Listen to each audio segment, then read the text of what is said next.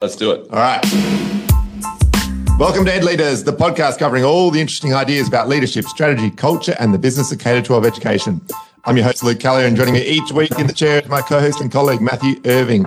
Today's guest is Dr. Paul Browning, who has over 20 years' experience in principal and headmaster roles in independent schools.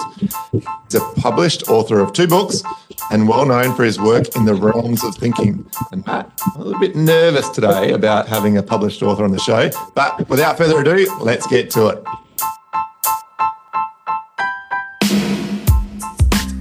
Paul, welcome to the show. Oh, thank you very much, Luke, for the opportunity to actually uh, speak with you today. I guess to get us started, let's talk about your journey uh, in schools. Well, my journey, I actually trained as a primary school teacher. So there's very few headmasters or principals of school K to 12 schools who are actually trained primary teachers. So I trained as a primary teacher. Proud primary teacher is my uh, my background and heritage. Uh, I started my career at a school called Gib Gate, which is a very small independent school in the Southern Highlands of New South Wales. So it, it was a, a, junior school, part of Winifred West Schools. I was you know, I got that job before I finished my degree at university, so I finished with a diploma and then studied part time to finish my degree once I started working there. And my first class was actually a kindergarten class, so 28 five year olds. So a pretty scary, daunting way to start your career as a, as a male teacher, a male primary teacher, where males in the primary sector are very few and far between. It's a rare species, isn't it? It's a very rare species, and not one that I want to go back to that job. But it was it was kind of fun, uh, but uh, kind of not as well. So my first class, I taught Jimmy Barnes' kids. I had uh, Mark Opitz, uh, who was the um, uh, the producer for INXS, Billy Birmingham, you know, 12th Man. So Bowral has uh, some really interesting people who live in it, and so some really interesting people in my first class. Pity poor them. Wow. so, and from there? From there, uh, I kind of went into a couple of leadership positions there. I ended up being the early childhood coordinator. So I was looking after the pre prep to year two programs there. And then from there, I actually started applying for a few principalship roles, which was a bit uh, um, unrealistic perhaps of me, but why not? Give it a crack, see how we go. Uh, and I ended up landing the job at Burgmann Anglican School. So they were looking for a founding principal, uh, but they were starting the school with just uh, kindergarten to year three. And so they appointed me as essentially the head, or the first head of the school, but head of the junior school. And once we got, so each year Burgmann progressively grew. So we added a year level on each year. So year three, four, five, and six. And when we got to year six, their intention was to appoint a principal of the school, but uh, they uh, foolishly, perhaps, uh, employed me as principal of the school. So I continued on the journey until we reached year 12. Once we got to year 12, uh, 2008, I decided it was hand, time to hand the reins over to somebody else, and I applied for this job at St Paul's School. And here we are that I use like so, so, Paul, what's interesting about that is, you know, you've you've spoken publicly about, I guess, that idea of vocation to teaching, and that we're called into service um, for others. And and I guess I'm I'm interested to know then to kind of take that leap into to Burgmann as that foundation head. Was there in a moment, I guess, of, of awakening for you? Were you, were you called in, into principalship, or was it just something that you know you, you perhaps were ambitious for and, and you were absolutely gunning for it? Yeah, it's an interesting question, isn't it? Are we called? And certainly teaching is a vocation. We don't go into teaching because we want to make money, and we actually go into teaching because we want to make a difference, uh, and we want to serve the young people who are entrusted to our care. Uh, and it's a really rewarding job and vocation. And, I can't think of a, another vocation where you can have such an impact on so many people. So it, it's a great job. Was I called into the job? Perhaps I was. You know, when I finished year 12, like most year 12 students, I didn't really know what I wanted to do. I had no idea. I was good at maths, uh, I was good at engineering science, and the typical career path for a, a boy in that who was good at those subjects is engineering. So I kind of was thinking about aeronautical engineering or uh, perhaps architecture. Uh, had no idea. So three mates and I, we took the year off just to spend time to reflect on who we were and what we wanted to do.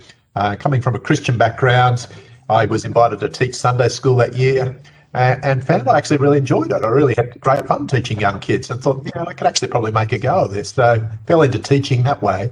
In terms of moving on to principalship, uh, I guess probably ambition is, you know, has a lot to do with it as well. You know, got bored just with teaching and thought that I could do or have a bigger impact on more people if I was in a leadership role. So was keen to apply for those leadership roles just to keep me interested and keep me keep me motivated. Uh, was I called to Burgmann? Uh, it was pretty unusual to be appointed to Burgmann when I was my experience was fairly limited, uh, and so yes, probably was very blessed in that opportunity. Uh, was I called to St Paul's? Well, I wouldn't say so, but I was very uh, had very clear ideas of what sort of school I wanted to go to, and, and St Paul's fitted that bill. Um, when I got here, I certainly felt that I had been called, but I didn't realise that as I was applying for the job. So, a bit of ambition, bit of calling, bit of service motivation. I think that's interesting. I mean, one of the things that I we sort of talk to leaders about is that you know going into to say headship or, or leadership, you do need a, level of ambition, um, and I might argue that you also need a level of healthy ego, uh, if you like. I mean, if, yes. if, you didn't have those things, you wouldn't put yourself up to the kind of the, the ridicule and the, the demands of the job. How does that resonate with you? I, I, would agree with that. You do you do have to have a degree of ambition. You need to keep that in check, as you said. Ego can be you know, a good thing, but it also can be a bad thing. If it consumes you and you enjoy the power, uh, then really you're not going to do a very good job because it is a job of service. So you need a healthy dose of humility, uh, the willingness to actually reflect on who you are and what you actually are capable of. And at the end of the day, uh, we're all acting in a sense. So, not necessarily the best person for the job, but certainly work hard to improve and get better at what I actually do and continually look for ways to improve myself and my leadership uh, to get better at what I actually do. So, I don't have all the answers by any stretch of the imagination. You know, do I make mistakes? Of course I do. Uh, but hopefully, in that, show a level of humility alongside of that sense of ambition. I guess uh, coming from Adelaide and then being over here in Perth, uh, never really knew a lot about St. Paul's until I read uh, your book, Principled. Uh, and I guess the first few pages of that describes kind of the experiences of, of when you arrived at, at St. Paul's and what you landed into. Um, I guess, do you want to talk a little, just, I guess, for the listeners that don't know a little bit about the context of St. Paul's and I guess what extent uh, were you prepared when you got there uh, for St. Paul's uh, for what would lay ahead? Did you kind of were you aware, or how does that sit with you now in, in reflection? starting a school, so the privilege of starting Burgmann Anglican School, it was just a remarkable experience. So when I was appointed there, uh, I was after my interview, I was taken out to where the site of the school would actually be, and it was literally a paddock, no trees, just long grass. Uh, and the person who was then on the board at the time said, This is where the school will be.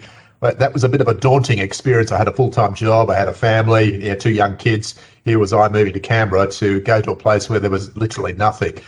But the privilege was to build something that reflected what I valued and what I believed about education.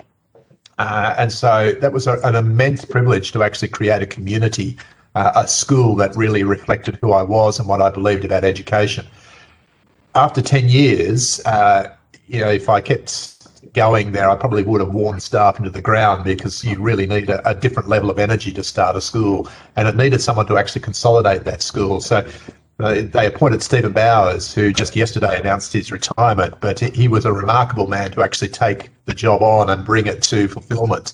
So he's done a great job. And I was keen to go to a school that was established. I wanted to keep growing my leadership skills and capacities. So I, I chose, I was keen to go to another religious based school, hopefully an Anglican school.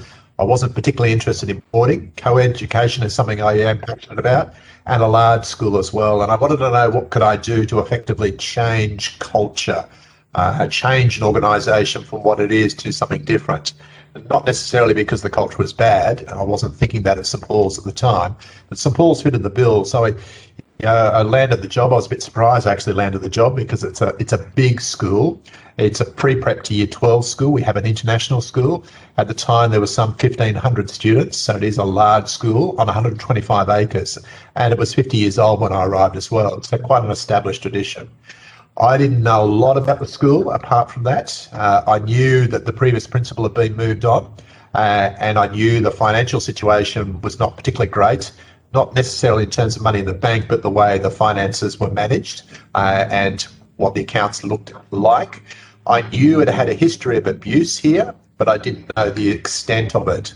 So, for the listeners, St Paul's School was case study number 34 into inst- the Royal Commission into institutional responses to child sexual abuse. Uh, in the early 80s and the 90s, there were two pedophiles that preyed on young boys here. It was a boys' school at the time. The first was a music tutor, and he abused probably up to about 20 boys. But then in 1988, uh, they appointed a school counsellor, and he had come from Brisbane Grammar. Uh, and at the time, the school, I don't believe, realised, but perhaps they did. There's lots of theories around that but he came to St Paul's and over 10 years has abused at least another 120 boys. Uh, I think it's a lot more than that. It's probably upwards of 200, uh, but those people haven't yet come forward. And before that, while he was at Brisbane Grammar, he abused equal numbers as well. He's quite possibly the worst pedophile uh, in Australia. Uh, he, quite horrific. When he was found out in 1997, he took his own life which in a sense was a blessing, but then also a curse as well, because those victims never, in a sense, got their justice their day in court. He, he chose the coward's way out. But the impact on the school culture was just incredible, just remarkable. Uh, you don't understand the impact that abuse has on a young person until you meet a victim uh, in their 40s and tells who tells their story of what's happened to them uh, over the course of all those years from the day that they lost their innocence at the hands of a, a school counsellor who was meant to be the most trusted person on the school campus. Uh, and then the ensuing impact on their families and all their relationships, and then also the impact on the school's culture. So it was a culture here when I arrived of mistrust. Uh, and that played out in all sorts of ways, like how staff interacted with students, how the leadership interacted with staff, how staff collaborated with each other, the physical environment, and how that was set up to show that people weren't to be trusted. Uh, it, it was not particularly great at all. And so, do you think you were prepared for walking into that? No.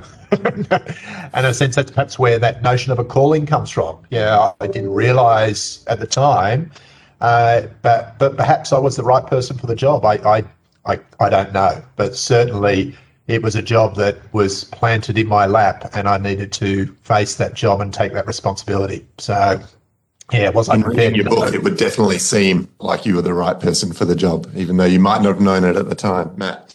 Yeah, look, yeah, Paul. Matt. One of the things that I'm curious about, um, and it's sort of reflecting on your story, but also the book, is just the number of victims that you sat with, the number of victims that shared their stories with you, and you walking side by side with them, and and and no doubt um, for them quite an emotional traumatic experience. But i imagine also for yourself you know that concept of vicarious trauma and that, that experience. Talk to a little bit about um, you know that that impact on, on you and how did you best manage walking with those people?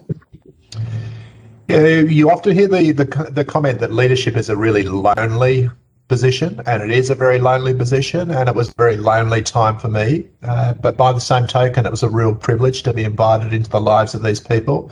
So, for context, prior to the announcement of the Royal Commission's hearing uh, into St Paul's School, uh, once every two months, a victim might come forward uh, and put in a claim for compensation, but I didn't really have much contact with them.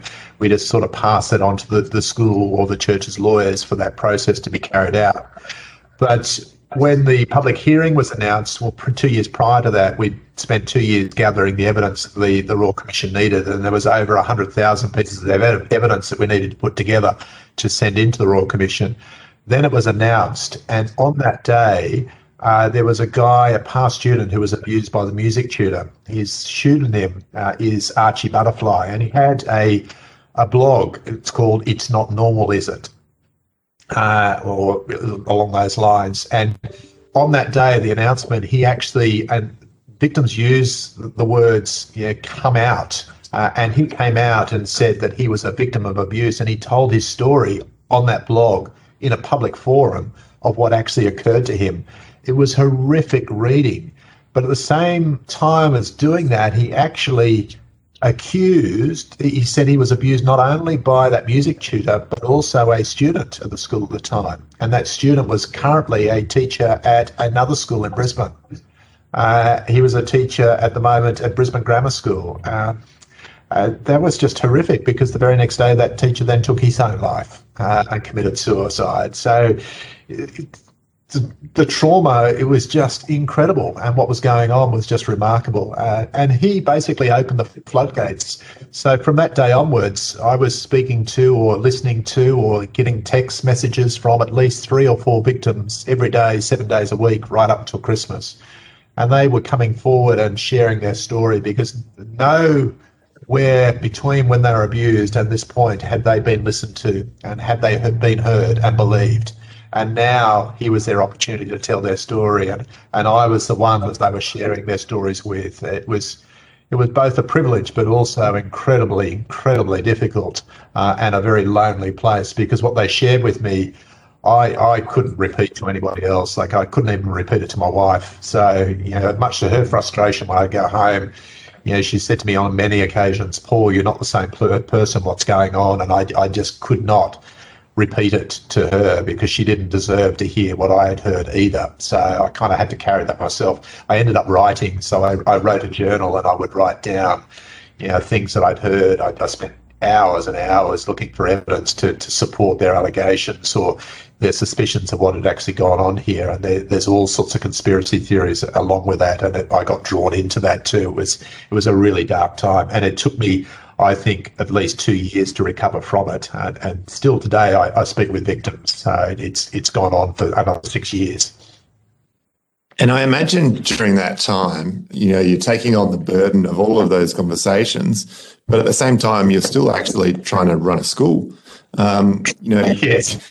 can you can you kind of elaborate on how you manage that on a day to day basis between the going between a you know a dark conversation, you know, uh, at ten in the morning, and then you know the, the myriad of you know the day to day that we that we have to do in, in a school leadership role.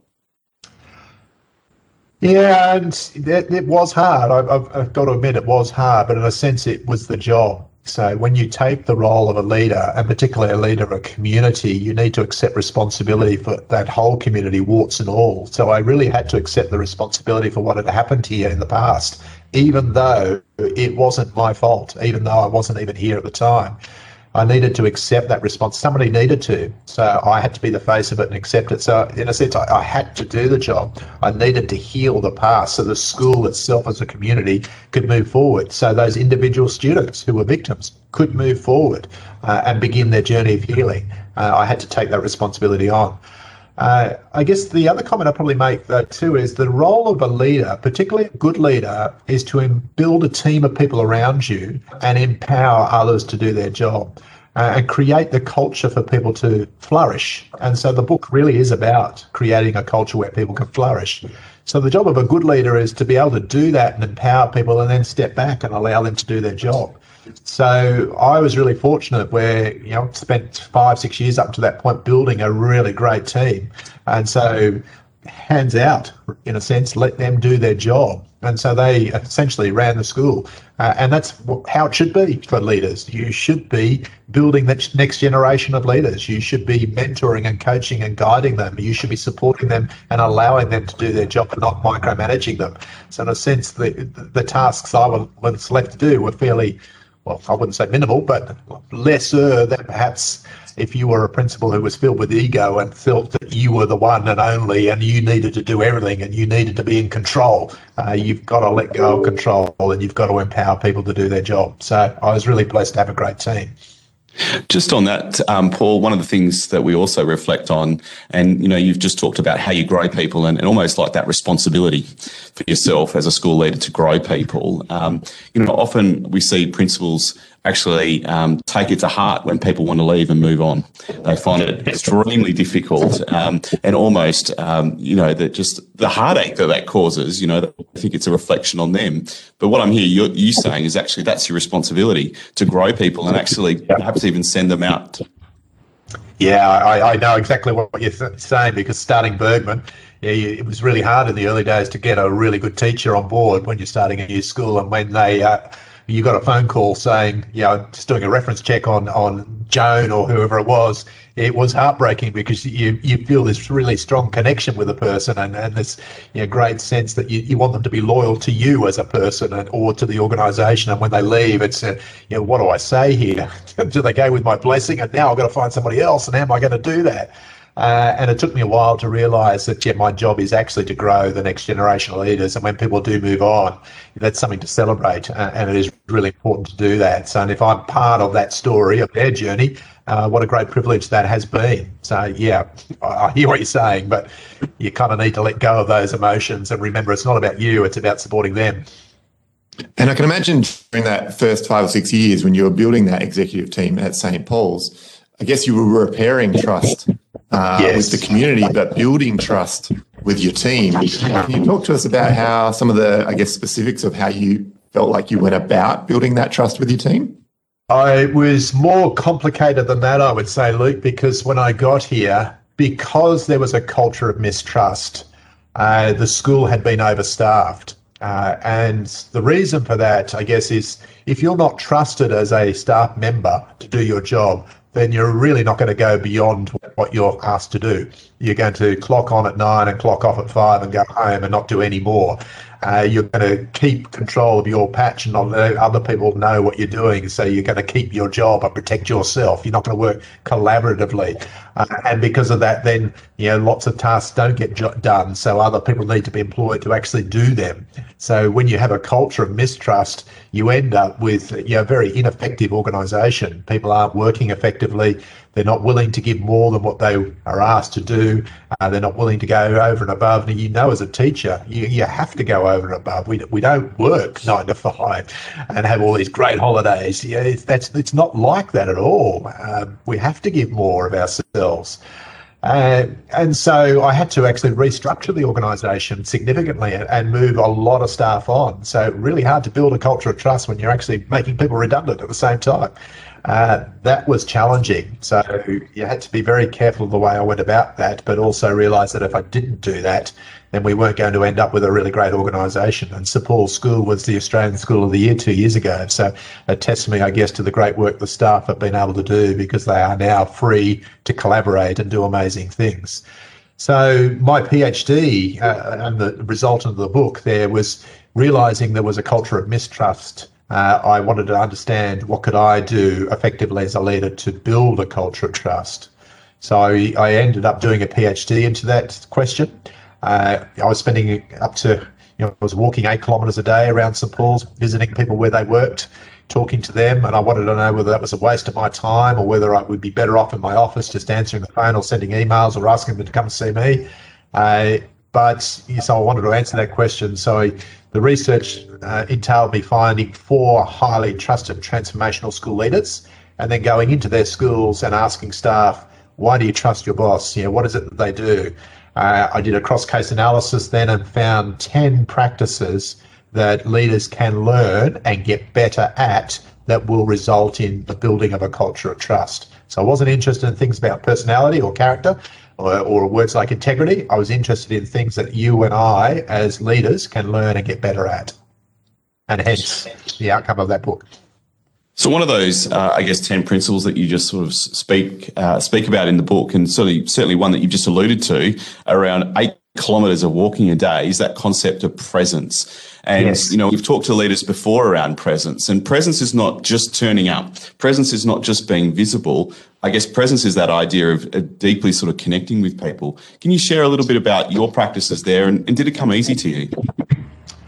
Uh, I think as I've got older, I've kind of changed, and we all change a little bit. I used to be probably more extroverted when I was younger, but as I've got older and I've you know, been you know, through some of the experiences I have, yeah, I've probably become more introverted. So yes, it is difficult for me to actually get out and speak to people and have conversations with people particularly people I have never really met or don't know much about. Uh, so it's I've got to push myself to actually do that, but realizing that it's actually the job. So it, it takes a lot of energy. So my poor wife, when I get home, she, you know, she wants to chat and see how my day was, and I just want to turn off and just like, no, stop talking, just leave me alone. I wouldn't know what you're talking about. I have no idea what you're talking exactly. about. Precisely. Yeah, we're talking about a panel of blokes here, but all the women listening are probably going, "Oh, that's why." So, but I, I, I think I've, I've, been blessed with a really interesting memory. So, yeah, at Burgmann, if you if you knew my story there, I, for some sick reason, I knew everybody's car. So I would put the kids in the car at the end of the day as they drove through the, the pickup zone. I, it was my job to be on duty, and I wanted to do that. And that was one of those practices just to be there, so I could chat to the kids at the end of the day, see their parents pull up, just say something to their parents as they open the, the door for the, for their kids to get in, just to say, look, you know, your, your child had a really great day today. We've just been chatting about some of the things they've learned. It's it's terrific, and just reinforce that. So, been blessed with a good memory. So I'm good with faces. I'm good at trying to remember something about that person. So next time I see them, I can actually say, "So, so how is your daughter? Is she doing okay? Are, are things improved there?" So you, you're building that sense of empathy and, and connectedness with that person as well. So that they're they're skills that you kind of need to learn, and you can kind of fake it as well too. I shouldn't say that, but knowing people's names, you know, people would say, "I know every single person's name in this community." I actually don't, but uh, you do have strategies that help you or give that image that you do. So I do know quite a number of people's names, but I've also got tricks up my sleeve where I can, if I don't know their name, I know where to look for it and how to find it quickly, and and then I'll come back and I'll know their name, and then I learn it, commit it to memory. So tricks like that are really important. So as you say, when you're visible, you're also present and you're connecting with people.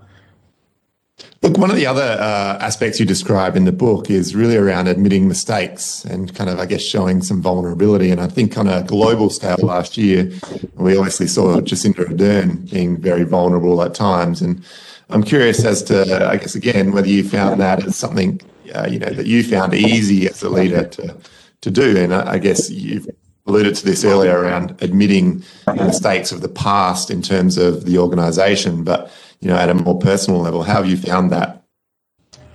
I would say, Luke, none of us like to admit mistakes, do we? So ego kind of gets in the way, and there's lots of things at risk and at stake if we admit if we've got something wrong, even in our relationships, perhaps our relationship with our wife or, or our family members. If we've done something wrong, uh, we don't necessarily want to admit it. We want to try and cover it up because we're frightened of the consequences. And we probably learned that know, as a very young child.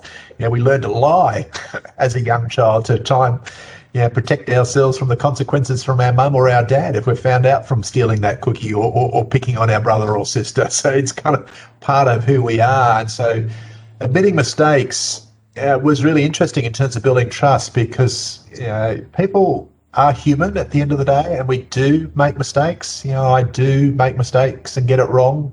Uh, and we often think as leaders that we're meant to be infallible we're meant to have all the answers and that we've been appointed because we're this wonderful, great person, this font of all knowledge and this guru of all wisdom. In actual fact, no, we've been appointed because we somebody can see in us the potential to be a great leader. Uh, and so admitting mistakes shows that you have a sense of humility and that you're actually human and you're the same as the people that you're seeking to lead as well and they can connect with you. So as hard as it is, you kind of need to put your ego aside and acknowledge that you've got it wrong. But when I uncovered this practice of other highly trusted transformation leaders, staff said to me, it wasn't just the fact that he, you know, he made a mistake, but he stood up in front of the staff and said, look, I'm really sorry. I, I messed up with this. I'm now going to fix it. I'm now going to go back and repair it. Uh, so the stories of the past here, the abuse that occurred, they weren't my fault. So in a sense, it was easier to admit the fault because it actually wasn't my fault. I think it would have been harder if it had occurred on my watch. I think that would have been really challenging to actually do. Uh, but certainly, we've done a lot to fix what happened here. So, made sure that victims are listened to and believed and heard and valued as people. And they're, as a result, now enrolling their kids in the school, which is a, a profound thing to actually happen. Uh, we put in place policies and practices, and of course we have to, to make sure it never happens again. And we work really hard to make sure that we keep our kids safe here. Uh, and that's really important to me as well. And one of the things that I think is also interesting in terms of your story, um, you know, in terms of, I guess, putting your hand up and, and apologising on behalf of a community is walking alongside a chair, um, walking uh, alongside the church. Just talk to us a little bit about what that was like uh, and the partnership that you needed to form with, with, with your board and, the church um, to, to, I guess, put your hands up and say, we've got this wrong, now we need to fix it.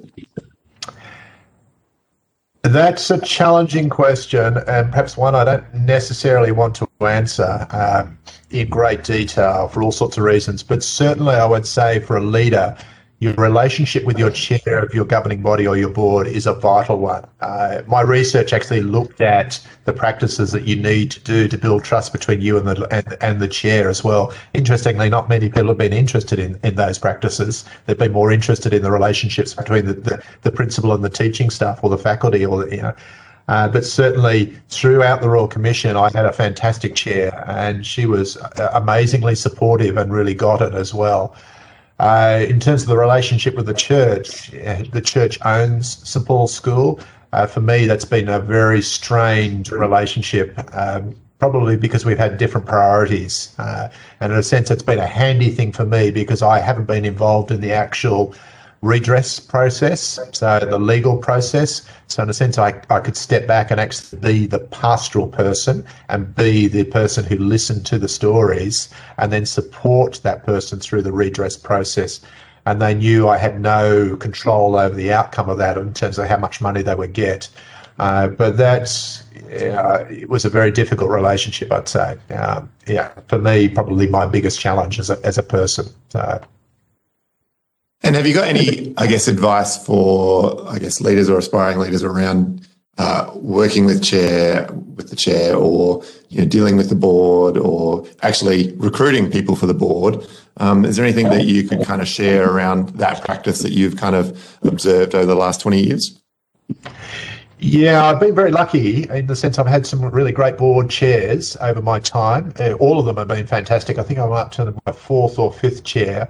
Uh, and that relationship is vital. If you don't have a good relationship with your chair, then you, you, your tenure is going to be fairly limited. So at the end of the day, you're the one employed, uh, you're the one on a contract, uh, and they have the power to hire and fire you. So if you don't have a good relationship with them, so it's really important to build that relationship of trust and be transparent with them. So I've got a new chair who started this year. We started meeting last year, building a relationship together. We meet once a month formally. We meet once a fortnight informally uh, which is an important thing to actually do as well. And I said to him, yeah, what are your expectations of me? And these are my expectations of you. So being really clear in our understanding of what our expectations are and how we work is, is important. And then being transparent with him. So yeah, I say to him, if, if there's anything you need to know, I will tell you. I'll inform you. I'm not going to tell you about the day to day operation of the school. That's my job. But there's something that's going to escalate go into the media or you need to be aware of because you might receive a complaint or a phone call, I'll, I'll forewarn you and let you know what's actually going on. So that's really important as well. I did have a really difficult period where I had two board members who were really, really antagonistic. Um, for all intents and purposes, they, they looked like they were going to be terrific when they were appointed. And I do, fortunately, because I've got a good relationship with the chair, they will say to me, What do you think about this person coming onto the board? Are you happy with that person? Uh, so that is really helpful as well. So you're kind of not yeah, blindsided. Uh, but these two people came on the board, and you don't really know until they're on the board, but they were, became very, very difficult. They they unfortunately were parents of the school at the time, and we were still going through that process of transforming the school. Uh, and they really struggled to take their parent hat off and actually be a, a member of the governing body. It didn't end well, unfortunately.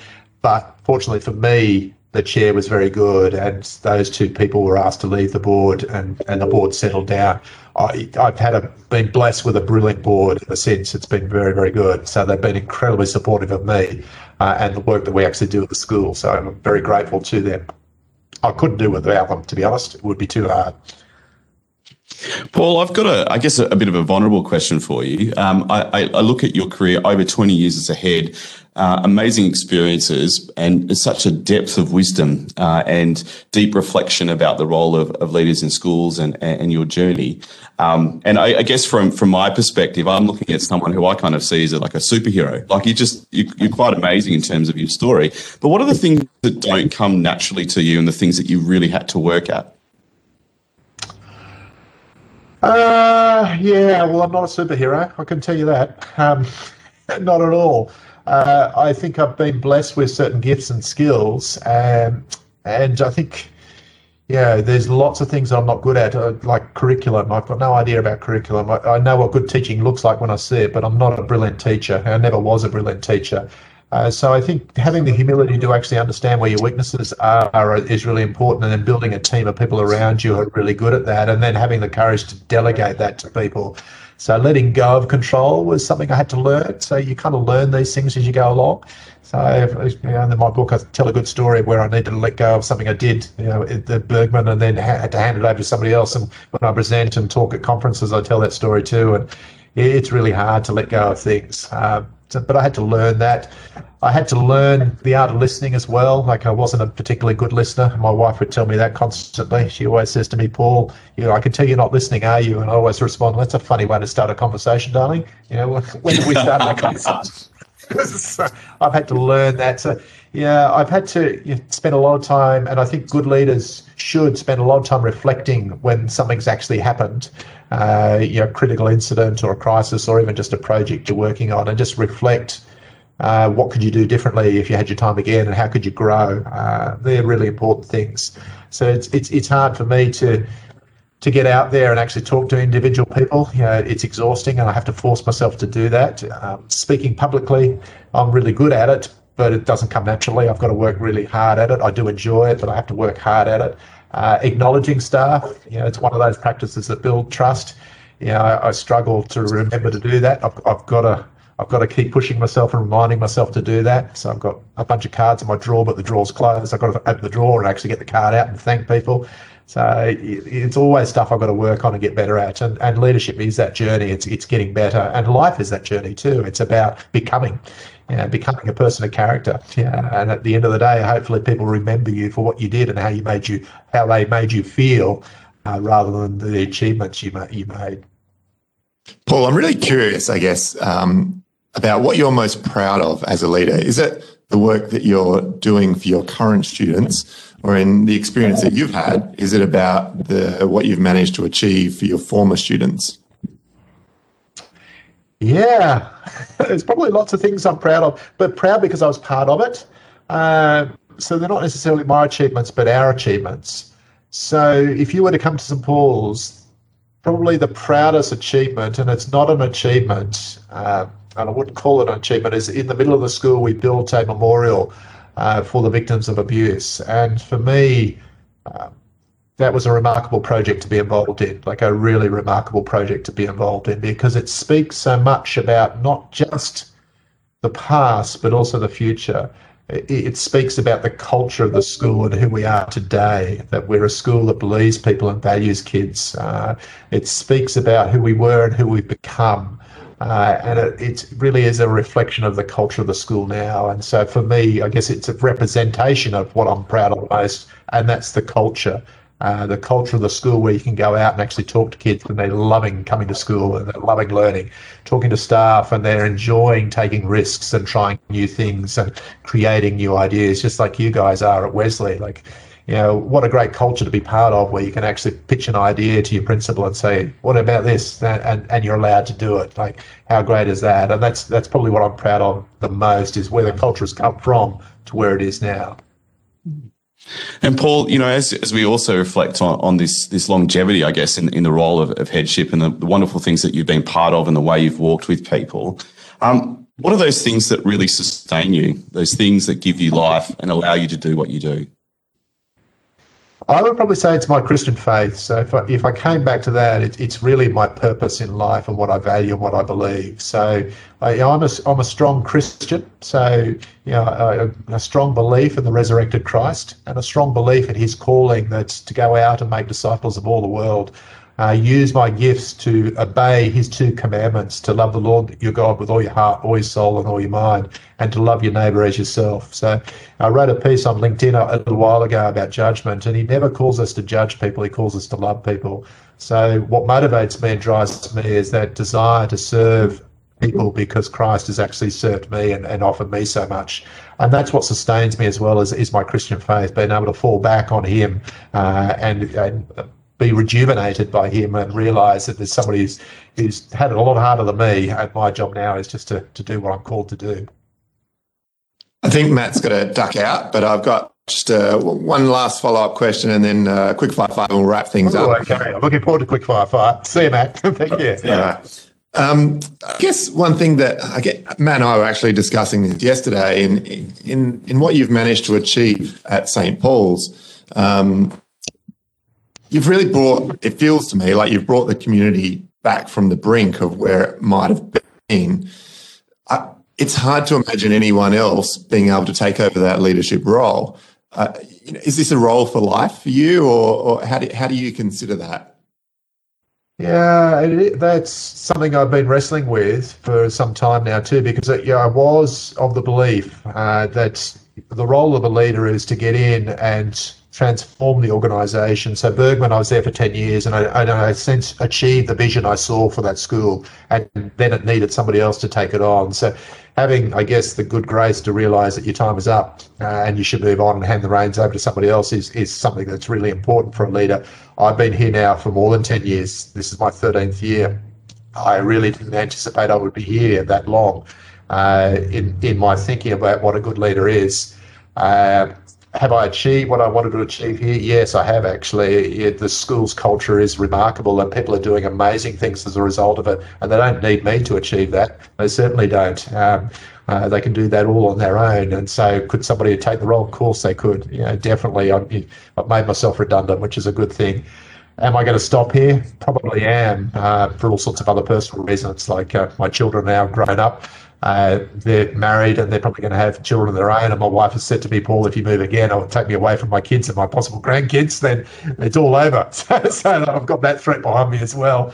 Uh, but then, in a sense, I also think, you know, some great schools have long serving heads in them. Uh, and so, what's the problem with stopping here for the next so many years? So, really, I guess it comes down to how long the community wants to have me. Yep. And, I, and I, I guess it just feels like when you've got the experience that you've gone through with the former students, I can't imagine that you could ever disconnect from that. Yeah, you're you're inextricably intertwined almost. Almost, yeah. And the, what gives me joy, I guess, each day when I turn up to work, even though you know I'm an introvert, he's actually walking around the grounds and, and saying "G'day" to the kids. Uh, and kids are kids wherever you go. At the end of the day, they are. Uh, but the more you become connected with the community, the more you get to know people's lives and their families and who they are and the past students and the stories, and the more entrenched you become into that community. So I guess yeah, that's a really brings great joy to me uh, as well. And leaving that starting again would be really quite hard. And I don't know whether I, I want to do that again, whether I've got the energy to do it again. Yeah, I probably have, but do I want to? So yeah, the challenge of it. All right, we'll, uh, we'll crack on to quickfire five. Uh, one word or idea answers. Um, one right. trait that all leaders must have. Humility. There you go, quick fire answer. I did have time to think about that. So, yeah, well done, well played. Moving on to the next one. One word to describe your perfect executive team. Uh, diversity. Yeah, good leaders build teams of people who are better than them. So, and you need a team of diverse thinkers. Otherwise, you're going to make really poor decisions. If you build a team of people around you who think the same way as you, then you're doomed. You've got to you know, engage people who are better than you and think differently. So, diversity. Do you think that's become easier in education? Become, sorry, Luke? Become easier? I don't know whether it's become easier. Uh, no, but uh, I certainly, when you have the opportunity to choose your team and build your team, yes, uh, it's still a lot of work to actually do that, but you do need diversity in your team. One measure of a strong school culture? That's a trickier one, but I would probably say a measure would be the faces of the students. Uh, so particularly first thing in the morning and then last thing of the day. So how they turn up to school and how they leave school. Uh, just their faces. That might lead to the next question. Yeah. What does student success look like? Uh, it certainly looks like that. If they're growing as young people, uh, and I say young people because it's not all about results, academic results, it's about the person they're becoming, their character, uh, the choices that they have at the end of the day, the values that they make choices based on uh, are the important things. So success looks like a well-rounded student who's ready to go out in the world, who's resilient, who's keen to make a difference to the communities in which they'll eventually live and work as well. And you know what I think is interesting about that? Everything you've described there, you can't really measure.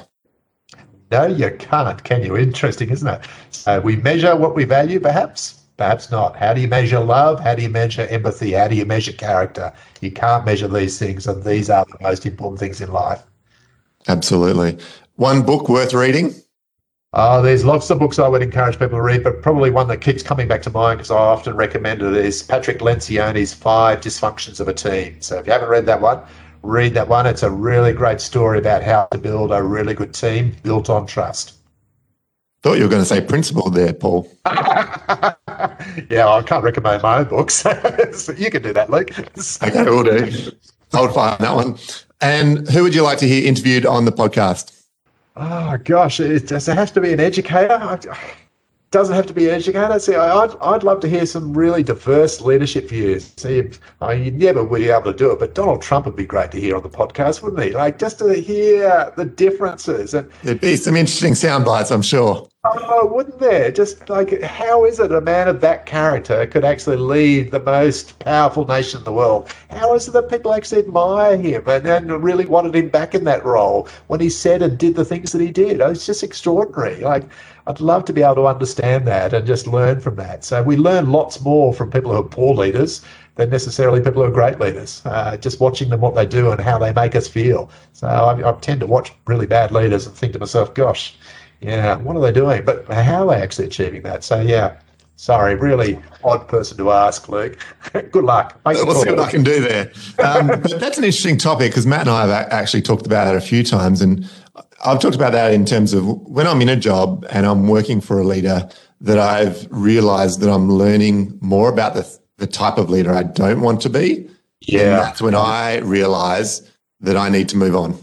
And I yeah. think that's a really interesting you know, like if, if, if you've got leaders around you where you've decided that, hey, actually, I'm, I'm learning more about the leader I don't want to be, then perhaps there's something there. Yeah, I think so. And I think those sorts of situations cause you to reflect more about your own leadership and what you value and what's important in life. So, yeah, I, I do I do agree. I think you learn more from poor leaders than you do from good leaders. Absolutely. Well, Paul, that brings an end to our show for today. Um, I hope you've enjoyed our little chat. Um, it's certainly been a great pleasure to have the time to chat with you, um, hear your story, and and and obviously read your book as well. Um, so thanks for giving up your time. Thank you very much, Luke. It's been a great pleasure. I really enjoyed it. Uh, for the audience out there, if they want to connect with you, Paul, where's the best place to uh, to find you? Uh, probably the best place is St Paul's School. So send me an email on p.browning at stpauls.qld.edu.au or you can have a look at my website www.compellingleadership.com.au. And also on LinkedIn, I noticed that you're on there quite a bit. I am, yeah. and also, let's give the book a plug because it is, I actually thoroughly enjoyed the read. Um, where can they get a copy of the book? Uh, you can get a copy at all good bookstores, so you can buy it online through any sort of online retailer, Dymocks or Fishpond or Amazon.com. So, yeah, you can get it basically anywhere. So, yes, please, because all the proceeds, all the profits for that book actually go towards supporting a scholarship fund for the children of the abuse victims at St Paul's School. So, if you do purchase the book, it's a win-win situation. You are supporting those uh, who were abused and their children to uh, attend a great school, uh, and you're hopefully enjoying the read. What a great outcome for that. Uh, remember, if you haven't already, please subscribe to the show and tell a few of your colleagues that you've found uh, this podcast called Ed Leaders. You can also sign up at edleaders.com.au or follow Ed Leaders, Matt and I on LinkedIn to see what we're up to and to catch the latest pod. Thanks again for listening, and we'll catch you next week. Farewell.